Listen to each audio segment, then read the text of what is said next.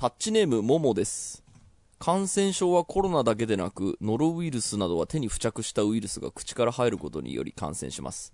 ノロウイルスは排泄物や嘔吐物にいるので手は洗った方がいいです。他にもいろんな感染経路があるため、手を洗う、うがいするは基本なのでやった方がいいと思います。おっしゃる通りです。何？手を洗った方がいいっていう。手を洗った。方がいい漫画、手を洗った方がいいって言ってます。それはそうですよ。うん。まあ前のその放送の時に、その手を洗わないという人はどういうメカニズムなのかっていうことを聞いたのかな。まああとはそのあれか、あの全く、その、どこにも手を触れないで用を足しました。はい、手を洗わなきゃいけない理由は何でしょう？みたいな、そのことを言いましたけど、まああの、もう何回この話題になっても洗お洗った方がいいっていう当たり前の結論 今。のさ、指摘さ、別に特に何かを覆す新発見もなく、手を洗った方がいいっていう、それはそりゃそうだよね。洗わない方がいいっていう新説は出てこないよね。出てこない。だから、その、じゃあなぜ洗わないのかって言って、あの、まあ、実際に洗わないから、その、風邪ひいたとかノロウイルスにうん。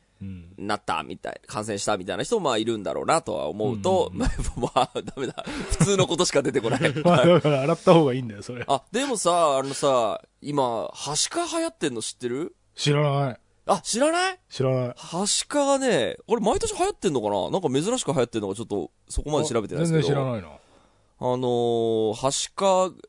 が、えーっと、今少し増えていて、あのー、はし、で、まあ、まずはしかって恐ろしく移りやすいウイルスなんですよ。空気感染するウイルスで、うん同じ部屋にいただけで感染するっていう恐怖のウイルスなんですねそれは。、そうね。で、えーっと、感染しましたっていう、うん。えーっと、保健所からの情報とともに、その患者が何分の電車の何号室に乗りましたっていうのが全部出てんですよ。え？だから、ここ出てるってどういうじ、あの、発表してるんですよ。であ、だから、アンケートかなんかに答えるってこと、あ、だと思います。はい。そうだよね、びっくりした。は なんか、オートで追跡されてるのかと思っい。で、えーっと、ここに乗ってた人は、えーっと、危ないので気をつけてくださいって言って、た。うーん。あの、体調の変化があったら、あの、はしかを疑った方がいいかもしれませんみたいな、怖ーと思って、え、で、はしかってどんな症状なの？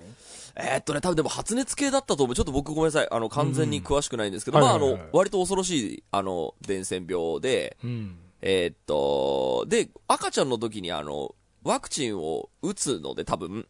えーっと、大体防げる、ワクチンを打ってれば、防げるんだが、えーっと、ちょっと僕もあの、月焼き場の知識なのであんまり、あの、詳しいこと 言い切れないですけど、うん。えーっと、年代によっては、えーっと、1回しか受けてない年代があって、本当は2回受けるのがなんか今の子供たちは、うん。受けるらしいんですけど、うん。えーっと、多分俺の世代1回しか受けてないんじゃないかなと思って、はで、えーっとね、今は、あのーなんだっけな、はしかと、なんかもう、もう一個別のなんか、あれを、病気を防げる MR ワクチンっていう、あ。はしかと風疹か。はい。ははしかと風疹を予防するワクチンっていうのが、あの、あって、だから受けた方がいいと。あの、成人でも増えてるから。うんで、あの、幼い頃に1回しか打ってない人は打った方がいいんじゃないのみたいな説もあるそうで、私予約してきました。おまあ別に何回打っても、あの、大丈夫だそうなんで、うん。あのまあ打った方がいいでしょうってことで、これは打った方がいいなと思って、へえ。はい、即予約しました。怖いから。そうなんだ。で、それの流れで聞くときに、あの、お袋に、あの、俺、はしかのワクチン打ったっけっつって、うん打ったと思うよって来て、で、その後に、えっ、と、あ、でももしかしたら1回しか打ってないかもみたいな、まあ会話があったんですよ。うん。あやっぱそうだよね、つって、まあ、ちょっと、あの、MR ワクチン、あの、う打てるらしいから探して打ってこようって言ったら、うん。お袋反ワクチン派だから、あの、コロナワクチンを打ったお前は、あの、免疫力が下がってるから、うん。あの、ワクチンをさらに打つと死ぬって言われて、へえ。おーって思いました。そうか。はい。大変だな。なんかは、はしかかなんかわかんないけど、俺、去年か一昨年かな、なんかの時に、うん。俺の世代は打ってない可能性があるとかいうあ、なんかお知らせが届いて、ね、やっぱそうっすよね。で、それ持って病院行ったら、あの、血液検査してくれて、で、なんかあるっぽいから打たなくて大丈夫って言われたのがあ抗体が。それ何だったっけかな？すげえ。あるんだ、そんな調べられるんだ。そうそう。そう、だから俺もう調べてからでもいいかなと思ったんですけど、まあ何回打っても OK って、あの、全然、あの、OK って書いてあったら、あるんで、まあ、あの、打たないより打った方がいいなと思いおました。母さんの説と違うけどね、それ。はい。お前はコロナワクチンを打ってるから、あの、ワクチンを打つと死ぬこれはどっちの説が正しいか。たそうね、これで死んだらら嫌っすね、でも。だから生きて証明するしかないよね。ね死んだらちょっと、すごい、まあ、すごい嫌ですけども、なんかまあ、これはもう完全にあの意見が、あの、真っ向から対立してて、えっと、まあ、お袋はその、ワクチン打って死ぬぐらいだったら、コロナにかかって死んだ方がいいって言ってるから、まあ、そんなに言うならまあ。もう極論はしょうがないかと思って、しょうがないってことはないんだけど、まあ、生きとし生きるものすべて最後は死ぬから、ねうん。まあ、しょうがないんだけど、まあだからななんかさ、うん。その、要は、なんだろう、信じている、あの、なんだろう、派閥というかさ、うん。その、ロジックごと負けるのが嫌だよね。そうね。死ぬ時に。そうね。あ、そう、間違ったものを信じて死ぬんだ、俺っていう。そうね。な私の場合は、あの、なんかコロナとかはしかにかかって苦しい思いするぐらいだったら、うんワクチン打って死んだっていう方が、まあ死ぬの嫌ですけどね。死ぬのは嫌だよ。死ぬの嫌だけど、まあ飛行機に乗るようなもんかなと思うと、かなって思いますけどなんねか。その、論破され、論破されて、さらに死ぬの嫌だな。そこがすごく嫌だな。そう、あ、そう、ほら言ったって言って、うわ、そう言うだろうな。だから言ったじゃない。だから言ったっつって、あ、そっか、それで、せっそれで死ぬ。かくあの、それで死ぬ。ここれで医療、医療の専門家に迷惑かけちゃうんだ、い俺。やー、きついな それきついな。いいや、きついよ。や、でもさ、ちょっと、またコロナの話になっちゃったらもう申し訳ないけど、マスク外して OK みたいになったじゃうん。ん。で、この間、あの、お袋だったら、お袋もルンルンでマスク外してて、うんうん。いや、お前は外しちゃダメだろうってすごい思ったんですけど、もうそういう話じゃないですね。なんかあの、そうだね。ワクチン打ってないのであれば一生マスクしとくのが普通なのではって、まあ思うけど、そうはいかないんまあ、でも、ねある意味、そのコロナが、その世の中を一変したけど、あうんの、もともと、こう、空気中だったり、まあ水だったり、そのうん何か触れるものだったりにも、菌とかウイルスとかもうめちゃくちゃいる世界だから、そうね。あのー要はコロナ対策がうんっ。ていうだけの話でさ、そうねの花粉症の人は自ら進んでつけたりとか、まあ、いろんなバリエーションがあるわけじゃない。うんうん。だから、まあ、もう考え方だよね。そうね。いや、なんか、そマスクしてたからといって別の、なんかね、全然違う病原菌に侵されることだってあるわけだし。そうね。だから、あのーそうコロナがさ、まだ流行流行ってるっていうか、その、まだ、こう、こうな、い今みたいにさ、うん。あのー緩和される前は、まあ、この人ワクチン打ってないけど、いつもマスクしてるし、あの、めっちゃ手も洗ってるし、まあ、あ大丈夫だろう。まあ、はいはい。まあ、なんとかリスクはそんなに高くないだろうって思って見てたけど、今はめっちゃリスク高そうって見えちゃうのが、なんかそれはそれでこうね、怖いその上、お母さんがあの、ガヤガヤ系居酒屋に行くパリピだったらもうやばいよね。怖いですね。ちょっとね、海外の人とかとも付き合いがあるから。あーなるほどうん、心配は心配ですけど、まあまあ、しょうがないもん止められるもんハグとかしてるんのかな？ハグとかしてたハグとか。かはしてない。ハグとかはしてない けど。なんかたまにホームパーティーみたいなのが、ああ、うん、あったりそうか。するのかな？ちょっと会社関連でね、ヨーロピアンスタイルのあの、両方の頬にチュッチュっていうのとかやってたらもう。とそうね、多分やってないあと思うやってない。大丈夫。まあ、無事を祈るばかりですけどね。はい。今週も始めます。はい。田代智和と。田淵智也のタッチレディオ。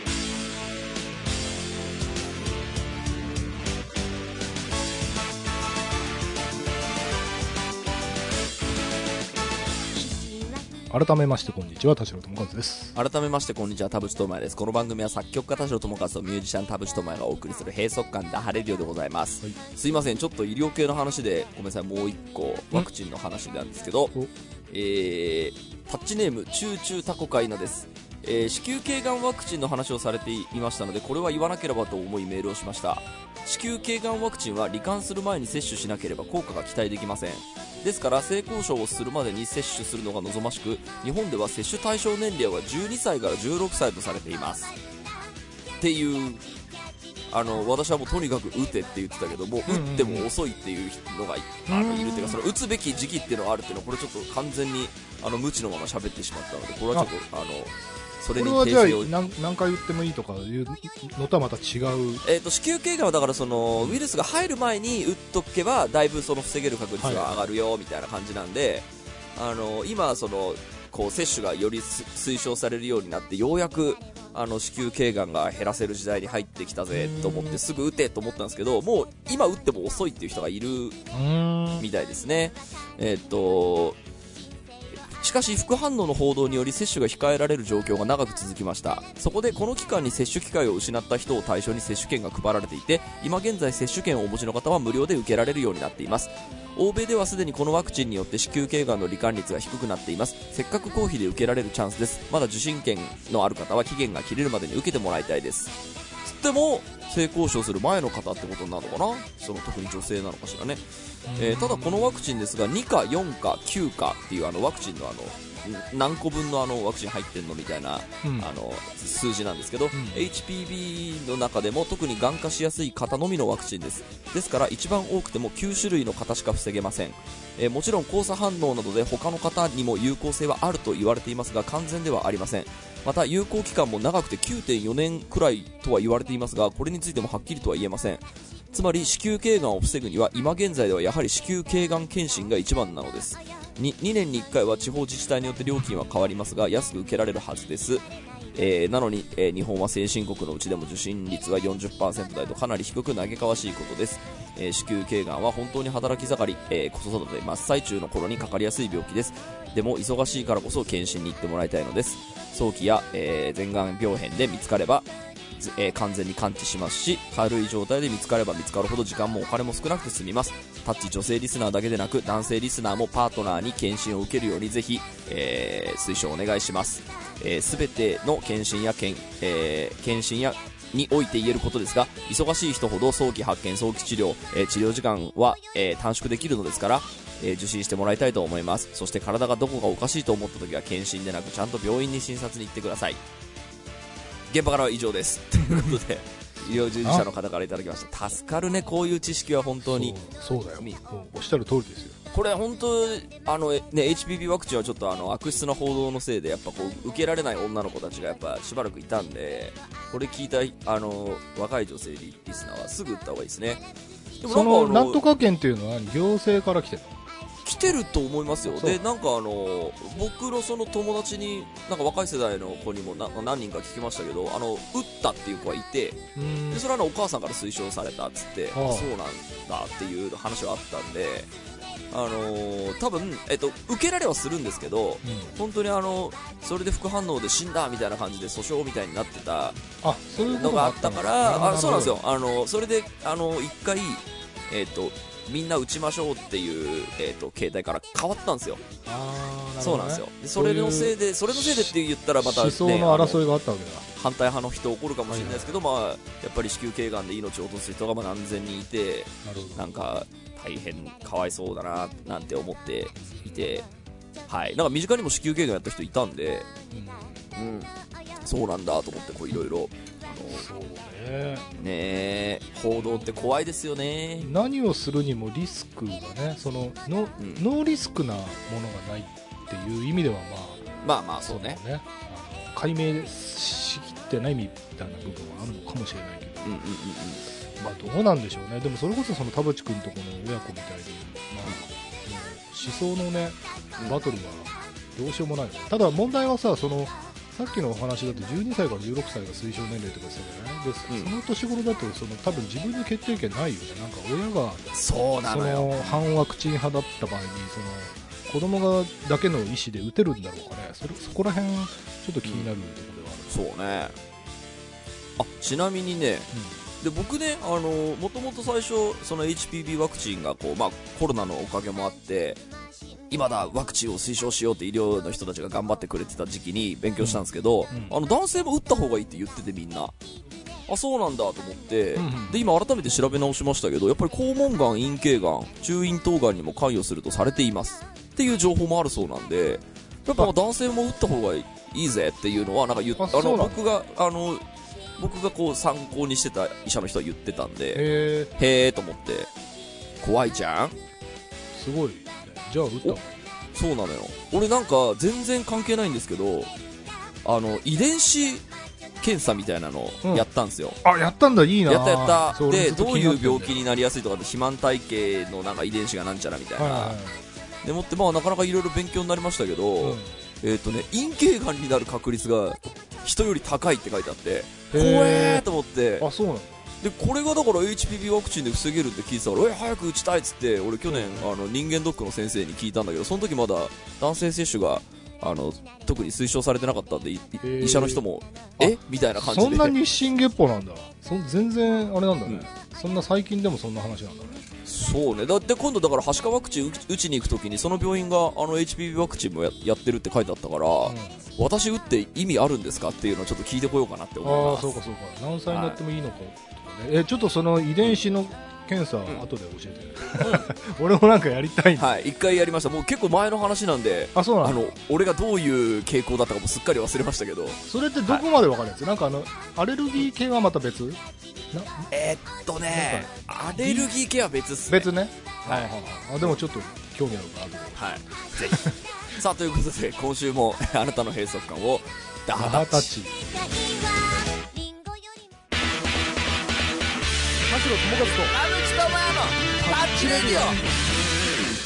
さてちょっとあの医療系のちょっと固めなメールが続きましたので軽いメールにしようと思うんですが、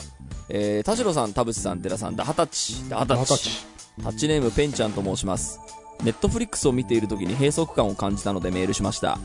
映画やドラマを見るとき左上の方に注意喚起するために暴力やグロなど表記されているんですがその注意喚起がネタバレになっていることがあり内容に集中できなくなることがあります、えースポーツドラマに、えー自殺という文言がありつい誰が死ぬか探してしまい本来のドラマを見る目線が変わってしまう。この表記だけ消せばいい見たくないものはおすすめに出ないようにする設定をすればいいだけの話だと思うのですが、ヘルプ画面に行っても検索しても設定ができるような項目がありませんこちらが手で隠すなどをして見ない努力をする必要があるのだと思うと違和感を感じてしまいます。配信側が全方位に注意してえーいかないといけないという当たり前より一人一人が自身で設定して地雷を避けることの方が当たり前になれば表現の自由がガチガチに縛られなくなるのではと思ったのですが皆さんはいかがでしょうか？制作者側でありエンタメ好きな寺さんにぜひお聞きしたいです。都心は5月中旬で猛暑日との報道を聞きました。トロントはいかがですか？急な温度変化に体びっくりして体調を崩されませんよどうぞご自愛ください。もう最後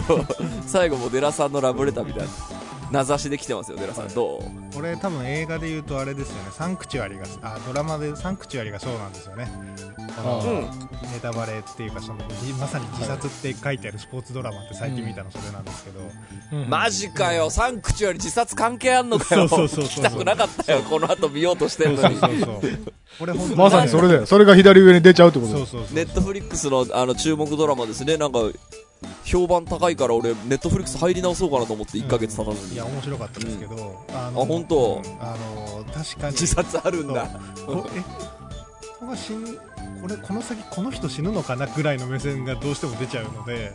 うんうんあうん。の言った通りちょっとあのがつきますよねその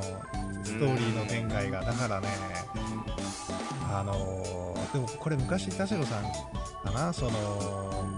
グロ注意というかあの警告があった方が結局見た人にとって嬉しいよねっていう配慮ではあるはずなので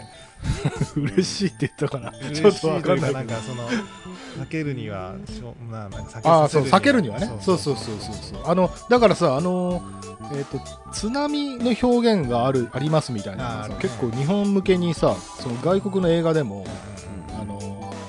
なんだっけ？インポッシブルだっけ？なんかあのえっ、とナオミ・ワッツが出てる。津波で家族が襲われる映画とかもあれも日本用にわざわざなんかその注意喚起のなんていうの？プロモーションビデオみたいなの撮ったりとかしてて。でそれをなんか意図はまあわかるじゃない、その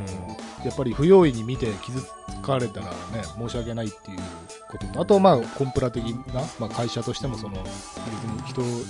嫌な思いをさせるために映画作ってるわけじゃないんですよ。って、まあ、どちらの意味でも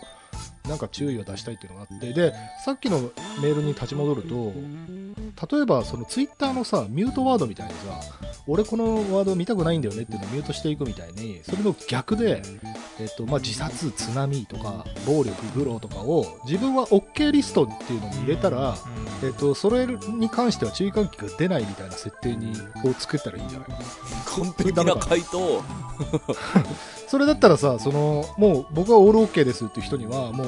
無条件でネタバレなしにもうど何でも剛速球が流れあの飛んでくるってあのだから最初にそのサブスクに入った時に、うん。あのあなたの興味のあるコンテンツを3つ選んでくださいみたいなあるじゃん。あれの延長で、うん。どんな映画が嫌いですか、うん。チェックリストみたいなのを。そうそうそう。なんか昔多分タッチレディオで話したのはなんかその人が死ぬ映画見たくないから先にネタバレを知るみたいな。はい。あのえハッピーエンドかどうかを知ってから見たいんだっていう人種が存在するって言って、まあなるほど。確かに考え方としては分からなくはないかって思ったところもあって。で俺の奥さんなんかねそれで言うとあのあれだよ。三角関係四角関係の恋愛系のやつさ、うん。この人とこの人が最後くっつかないんだったら見ないっつってそ そこまでネタバレしてから見るの。異常。それ何が面白いの？えってそこそこで2点3点するのが面白いんじゃないの？ってハラハラしたくないんだろうね。そう。すごいな。そうなんかそういうのもあってだからその人が嫌いな描写嫌いな展開みたいなものに最初にチェック入れとけば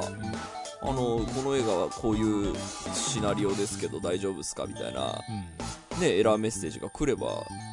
いやだからそうだらからもう自分はその津波被害者じゃないしなんかその自殺のシーンもグロシーンも見見れますよっていうさまあだからまあ要はシネフィルというかさそのもう映画もう何百本も何千本も見ててもある程度体制ありますとかさまあもちろん大人でありますとかっていうのさ自分でその自分の身身分をなんかチェックボックスとかでさ証明すればいいわけじゃない。うん。それでその範疇のものは左上に出ないとかにすればあのなんていうのかな。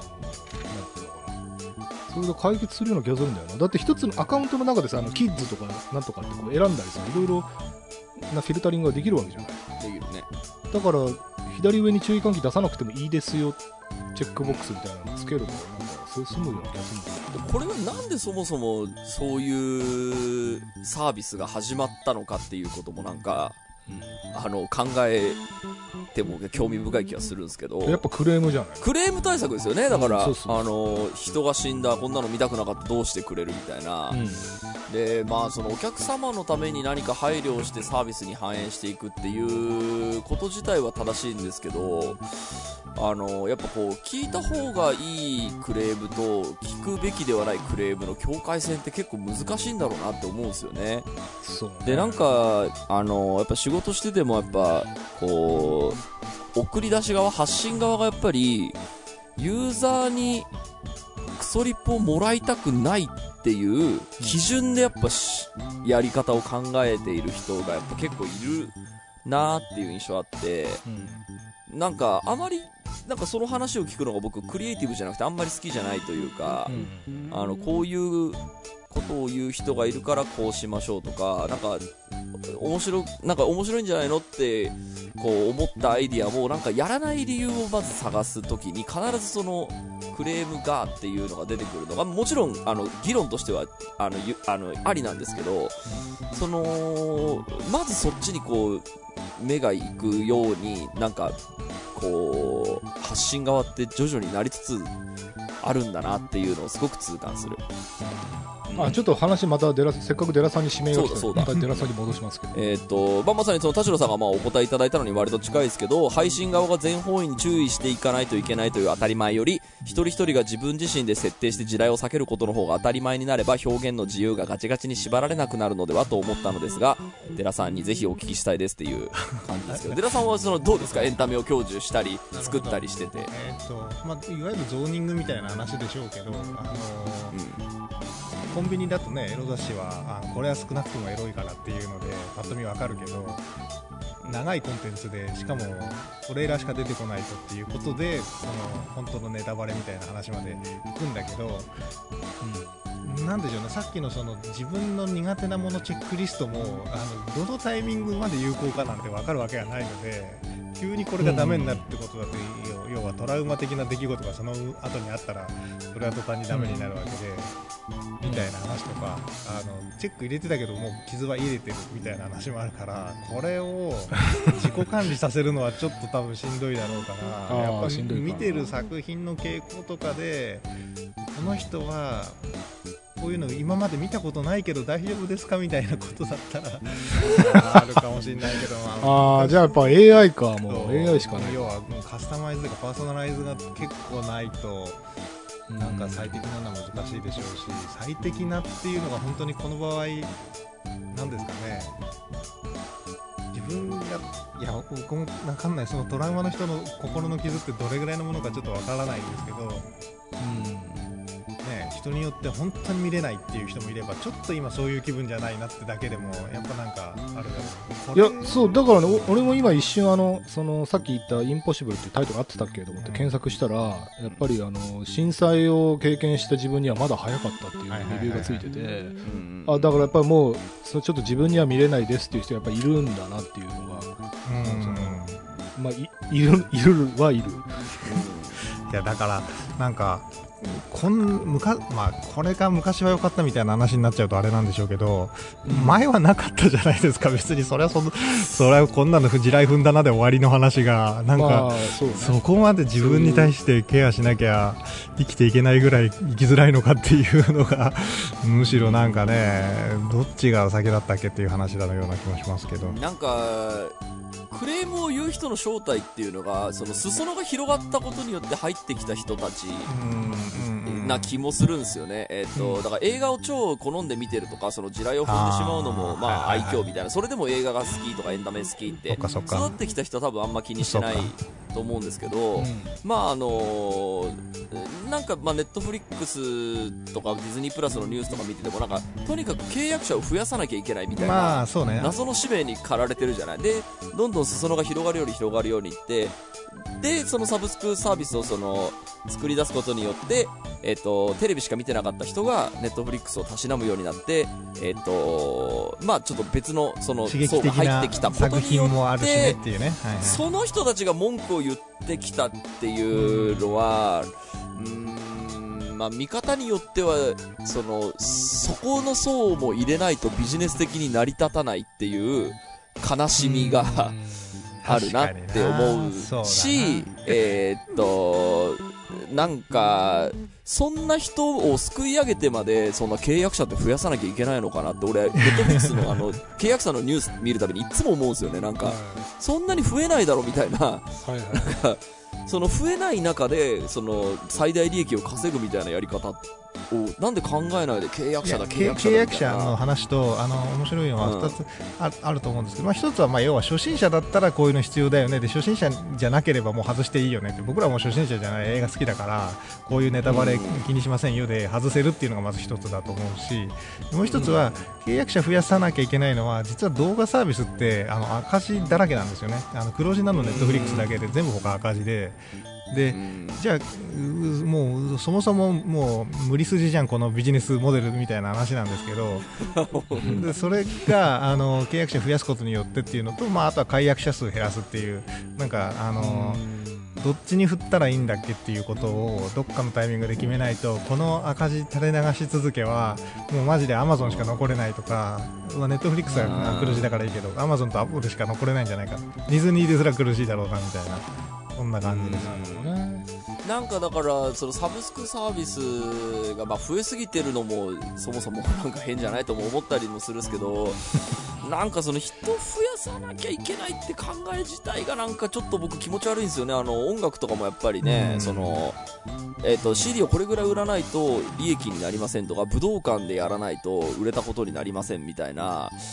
なんかあの制約すっごい気持ち悪い、エンタメ関係ないじゃんみたいな、なんか全然こう、なんかエンターテインメントじゃなくて、それはあの、ね、多数の、その論理の中に、こうみんなで入っていこうみたいな、でもエンタメ産業だからね、あれへんあの辺は。そうね。エンタメがアいやでもートじゃなくて。確かにそうあとそのえっと俺ちょっと思ったのがなんか少し前にね、えっと、話題になってたのがいわゆる地上波のさなんか金曜ロードショーみたいなああいう枠の、えっと、CM の時になんかテロップであのさあこの後この主人公はどうなるみたいななんかねちょっとネタバレみたいななんかテロップが出てたみたいな話があったんで、ね、確かね炎上っていうかなんか話題になったんだけど。金曜ロードショーじゃない？なんか。かな、うん、そう。なんかで要はそのそのレベルの現象がネットフリックスとかアマプラぐらいにまで及び始めてんのかなっていう感じ、でそれよりもさらに専門のムービーチャンネルみたいなのもあるじゃない、はいはい。うん。あのスターチャンネルみたいな、そので要はその住み分けの、えー、とアマゾンプライムとかそのネットフリックスとかは有料チャンネルとはいえもうもはやその地上波と同じくらいそのなんだろう万人に配慮しないといけないくらいの会員数になっちゃってるのかなっていうそねでそれでそのさっきのその津波とか自殺っていうそのなんていうのそれを表示してますよと私たちはファミリーフレンドリーですよみたいなそそこにたどり着いちゃってるのかなだからもう地上波と同じレベルなんじゃないかなそうね。いや、まさにそうだと思いますね。地上波と同じ。そう配慮のレベルがめちゃくちゃもうバカ向けに配慮しなきゃいけないチャンネルになってる嫌なら見るなみたいなね話ができたのが、有料のそう有料でもそれかみたいな。それ行き過ぎると本当にあのこの間ねタッチメモ系のあの時事ネタのあれでもやってましたけどフレンチコネクションのあのうん。言葉狩り的なものにつながっていくわけで。はいはい。セリフがカットされるみたいなね。そうそうそう N ワードね。N ワードとかああいう文脈にそぐわない。だから現代にふさわしくないみたいな話で昔のやつがあって昔のやつめちゃめちゃ扱うじゃないですかその有料のやつって、はい。そうだね。全部に手入れ始めると本当にもうなかなかねその今の価値観で過去をそのなんていうのジャッジするっていうのは本当にいいことなんだろうかね、うん。まあ、僕らは表現者サイドだからちょっと意見偏るかもしれないけどうん。当時だからよく手塚治虫の漫画と短編集とかってさその差別発言があるけど当時のその作者の意向を尊重してね。尊重してつってそのまま載せてますみたいな注意書きが書いてあるけどそれじゃダメなんだ。それこそさっきのその自殺とか津波と同じでさその差別表現って左上に出せばいいんじゃないの？ダメなの？いや、おっしゃる通りだと思いますよ。まあ、当事者が、だから、その、間違った歴史みたいなものを、その、ルフされるのが嫌みたいなのはもしかしたらあるのかな？その当事者のあことを考えると、あのユダヤあのナチスの被害者遺族とかはねそのうん。なんかナチスを英雄視すんなとかあの現実とあまりにもかけ離れてはいはいはいるためすぎるとかね。あれはまああれはなんかでもまああのあれはあれでまあ理解はできるんだよねあのまあだから規制規制じゃないは置いといても嫌な気持ちになる人がいるっていうのは事実かなと思うんですよね。まあで、ではその人のことを考えたときに、じゃあどうしますかっていうときに、えっ、と、そのか削るか、うんえっ、と、その注釈添えてそのままやるかっていうのは、まあやり手の方にその委ねられてるところはあるだろうから、だからそのやり手のそのジャッジが、うーんとそのポリコレポリコレに向かっていくっていうので崩壊するなんか表現というのがなんかありそうな気はするっすけどね。そうね。なんかディズニーは特にそのポリコレの権限みたいなところあるよね今ね。なんか今なんかすごいですね。ワクワクする夢の国というよりはもうポリコレの王様みたいな雰囲気が今 ポリコレの王様すごいですね。帝国、ポリコレ帝国がうん出てきてはいるなあととはなんかその映画の基準としてその必ず同性愛者を出しましょうとか、うんあの人種をたくさん出しましょうみたいなのがあるんだよね、あれ確か。あれはねそうあれはまたちょっと入り組んでてあの賞ー賞レース系に出るならってこと？じゃなくて。いやえっとねあとそういう俳優協会とかあとそういう人種のいろいろ活動している人たちとかうんあのアメリカも当たり前だけどさ日本のあのアニメ制作委員会みたいなもんでさアメリカもいろんな人がお金出し合ってたりとか、うんうん。そのあのあと、まあ、企業もさ社会貢献とか特にアメリカって大好きじゃない？うんうん。でそのやっぱりその映画に出資するんであればこういう要素はやめてほしいとかこういう要素入れてほしいとかってみんな金出す以上は意見も言うから。だから多分いろんなすごい複雑な絡み合いで、うん。あのーなんだろう人種の配分とか多分そのなんていうのジェンダーの配分とかは、まあ、あれはなんとある意味健全なそのみんなお金出し合ってるからお金出してる人が言ってる意見も出し合ってるあそれはまあいいんじゃないですかね。気がするうん。うん。だから、あの、だからそ、そこは別にポリコレっていう分類ではないのか。これはまた違う。あだからポリコレの時代ですからポリコレに向かいましょうっていうそういう意見はもちろん反映されてると思うけどその普通になんだろうそのいろんな国際企業からの出資とかもあってうん。そのだからこの国の俳優使ってねみたいなのはまあ当然、うんうんまあそうねだからまあ。その辺は僕あんまりなんかこうネガはないんだよな、うん。その同性愛者は必ずいるとか、うん。その有色人種がいるみたいなのは、もう全然それで話が面白ければ別になんかあそうそうそう、ね一個要素クリアみたいな感じでこう無理がなければ。ね無理がなければね。めちゃくちゃだとちょっと絶対これ無理だろうっていうのだとちょっとあれだけど、そうだね。うん、まあ、みたいな感じですかね。はい。ありがとうございました。ありがとうございました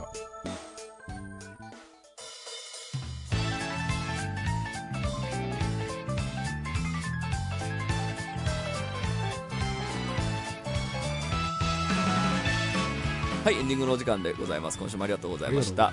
番組のご意見ご感想ブログのメールフォームよりお寄せください。タッチ2人に話してもらいたいこと大募集でございます。e メールアドレスはタッチレディオアットマーク Gmail.com tacchiradio アットマーク Gmail.com でございます。オフィシャルツイッターの方もぜひチェックしてください。ということで。寺さん改めてどうでしたか？今日の話は。話そうだねうんトロントはトロントのあの気候は非常に良くなってあの日本の梅雨がないこのエリアは最高だなっていうのが最後。あ気候の話。そうそうあーメールの。最後の方にあった話で言えば、うん、でまあそうですねサンクチュアリは面白かったんですけどあとその海外ドラマを田淵君が見始めたっていうのを朗報とすればあのもう今このタイミングでこそ UNEXT に入ってほしいなと思いますね。ああそうですか、うん。うんお何見てるんですか？えっ、とねこの間終わったのがサクセッションでこれがめちゃくちゃ面白いのでぜひ、あそうなんだ。えサクセッション？あの日本だとメディア王っていう名前で4シーズンで終わってるんですけどもう4シーズン？4シ長い。いや長いけどねあのまあ実在のということではないんですがこの間死んだばっかりのあのイタリアの元首相のベルルスコーニとかあのマードックとかあの辺のメディア王が、まあ、モデルになってテレビ業界のドロドロというか一族のドロドロを、えー4シーズン描いてるということなんですがいいねメディア王チェック。面白いですよ。もそうなんかあのーはい。そうドラマ周りで結構いろいろ人に聞いてもうこれからはもう人におすすめされたドラマと映画をだけを見ていこうと思ってやったらもう出るわ出るわネットフリックスのドラマばっかりで俺もう大会したばっかり。大会したばっかりなのにと思って。最近そのサンクチュアリは面白かったけどあんま見るもんないなと思ってるのは僕はずっとそうですけどまあ、やっぱ韓国系のやつがやっぱり国が多分力を入れてるだろうので、まあ、よくできてるというか、まあ、見てて飽きない構成に多分なってるなっていう印象は僕2、3本見た中でまああったんで、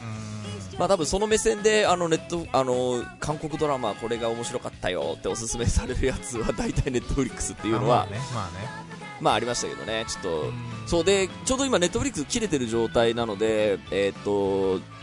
そっかじゃああのアマプラ系のやつでなんかドラマ見ようかなと思ってようやくボーイズ3を見始めたんですけどあなんかちょっと俺2話ぐらいで疲れちゃって。ああはいはいあれちょっとね表現がちょっとね。ちょっと疲れるんだよな、そうなんかその話がちょっと僕にはねやや難しくなってくるとあのこう電車の隙間時間とかで見るにはちょっとね理解がつかないところもあったりしてあちょっとやっぱねあの韓国のあのほのぼのラブストーリーみたいな方が あの 僕には馴染みやすいみたいなのあってそのアメリカドラマとかでなんかねそこのこう自分の、こう趣向にはまるやつがあるといいなと思ってちょっと探しに行こうかなと思っているあれまたねやっぱ結局人気があるとシリーズ化するしシリーズ化するとその次のクリフハンガーが必要になって話が複雑になるっていうもう悪循環でしかなくてあの、うんアメリカのドラマの作り方ってそうなんだよな。最終的にはね俺もね面倒くさくなっていくっていうパターンが多いずっと続くんだよな。え UNEXT 他は？UNEXT はそのえっ、とね「ザ・ラスト・オブ・アス」っていうのもまあ本当はスマホよりも大きい画面で見た方がいいですけどあーゲーム原作。ゲーム原作のゾンビものです。ごい面白いめちゃくちゃ面白かったですこれも、あ面白いんだ、えうラストオブアスね。ん、であとはいいのあのーそのえっ、とラスト・オブ・アス作ったチームの前の作品で「チェルノブイリ」っていううんうん。これ結構古いですけど、あのーまあ、チェルノブイリ原発の舞台裏で起きてたことみたいなのを、まあ、えー実話を交えながらでそれもすごい。でこの「ラスト・オブ・アスも」あラスト・オブ・アスは続くって言われてるんですけどチェルノブイリもそれであのえリミテッドシーズンでシリーズっつってあの8話4話か6話ぐらいで終わりで、ね、であとはこれも本当は大きい画面で見てほしいですが、えーっとウォッチメンっていうこれもアメリカこれはあウォッチメン。はいはい見たい見たい。ウォッチメンもあのーこれも、ね、あれ Unext？Unext で見れるんですけどあ見よこれもむちゃくちゃ面白かったですね。これもど、へー。あのいやこれ懸念で言うとやや複雑。それこそやっぱアメリカの黒人、あの人種問題とかにちゃんと、あの真面目にやり取り組むなんていうのその巻き込みながら話を進めていくので結構ドラマ単体としてはすごく情報量多いんですけど、めちゃめちゃ面白いです、ね。よしいよこういうのどんどんちょうだい。あ僕そうあの最近あのねえっとあのワイヤードっていうあのはいはい。普通にワワイヤードのあれの JP じゃなくて、あのアメリカの方で見るとはいはい。その俳優のなんていうのあのおえっとねお Google オートコンプリートインタビューだっけかなっていうので、うん。その Google でこの俳優の何が検索されてるかみたいなのに対して俳優が自分で答えるインタビュー動画があるんだけどそれ JP だとその要は日本語のあのサブタイトルがついてるのが少なくてすはいはいはいはい。本家の方のそのワイヤードのあのアメリカの方でアクセスすると普通に全部見れるのえでそれでダニエル・ラドクリフのインタビュー見てた時にあの今俺はミラクルワーカーズにすごい頑張ってるんだって言っててでそんな作品聞いたことねえぞって調べたら、ー日本に来てないの、えー。ダニエル・ラドクリフ主演のテレビドラマが日本に来てなくて、えーでそれカナダで見れるのかなって今ちょっと一瞬。いやでも今僕初耳ですね。それでもどこのチャンネルなんだろうな僕が見れてるのはその UNEXT と で UNEXT って要は HBOMAX なのではいはい。見れてないチャンネルもやっぱ山ほどあるからなんかそれは僕は初めて聞きましたけどね。いや僕ねその、まあ、もちろんあの全然日本に来てないあの有名な俳優が出てるのに日本に来てない映画もたくさんあるんだけど、うん実は。だけどそのダニエル・ラドクリフのテレビドラマシリーズレベルでも日本に来ないんだと思って。あでもそれで言うとイエロージャケットって言ってます日本に。多分ねこれケビン・コスナーであの賞も取ってるんですけど日本で聞いたことなかったんだけど人気シリーズでスピンオフも出てますみたいなこと書いてあって。えマジで？どうだろう？来てんのかイエロージャケッツ？そうそうそうそうそう。あ海外ドラマだ。日えなんか見れる本語版はなかっワWOWOW？え日本吹き替え版ってなんか書いてあるああります WOWOWって書いてたユーネクストか。あるあ U-NEXT あるえー。あるある。あそうなんだ。え面白いんだこれ。らしい。僕はこれまだ見てないんでちょっとわかんないですけどなんかさすがにアメリカの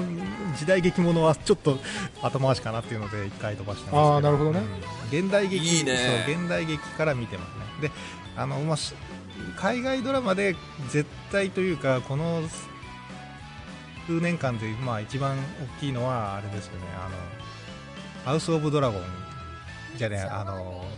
ゲームオブスローンズとハウス・オブ・ドラゴンですけどこれはまあ大ネタなので本当にもう全部見るものなくなった時にあーよっこ一緒で見てくださいって感じ。面白いは間違いないですけどね。ロード・オブ・ザ・リングレベルね。そうそうそうこれな長いやつってこと？長い。長いけどもう一応海外ドラマのまあなんですかね、うん。もう中心的な存在というか。ゲームオブスローンズの関連のやつそうですね、前日さんって書いてある。うん、前日さ長長そう長そう。これは長い。これは長い。でこれは長いけどもう一個言うとブレイキングバットとあのうんうん。ベターコールソウルのこのシリーズも、まあ、ぜひ見てほしいけどここまで行くと本当にもいやだからそこまで行くとデラさんいつ見てんだよって話。いやすごいよね。おかしいよ。ういや見チャリこいでる時ジムの時いやかサクセッションは本当に一気で見ましたね。三あのこの前まで4シリーズの最後の本当に最終回やってたんですけど、うん、2ヶ月ぐらいで3 1ヶ月ぐらいで3シーズンも一気に見て間に合わせたって感じだったけどすごく良かったですね。ああとねこれあとねテッドラッソも絶対見てほしいんですけどテッドラッソは本当にあの息抜きあの韓国ドラマで息抜きみたいな感覚で見れる。これ AppleTV なので あのまた別の契約が必要なんですけど。出た。大変大変。これもね最終回終わったばっかりなんでまあはい。助かります。今週だけでもたくさん知れたすいまらせんちょっとたくさん言っちゃいましたが、はい、ありがとうございます。ということで今週はここまでです。はい。お相手は田代智和と。田淵智也でした。また来週。教えて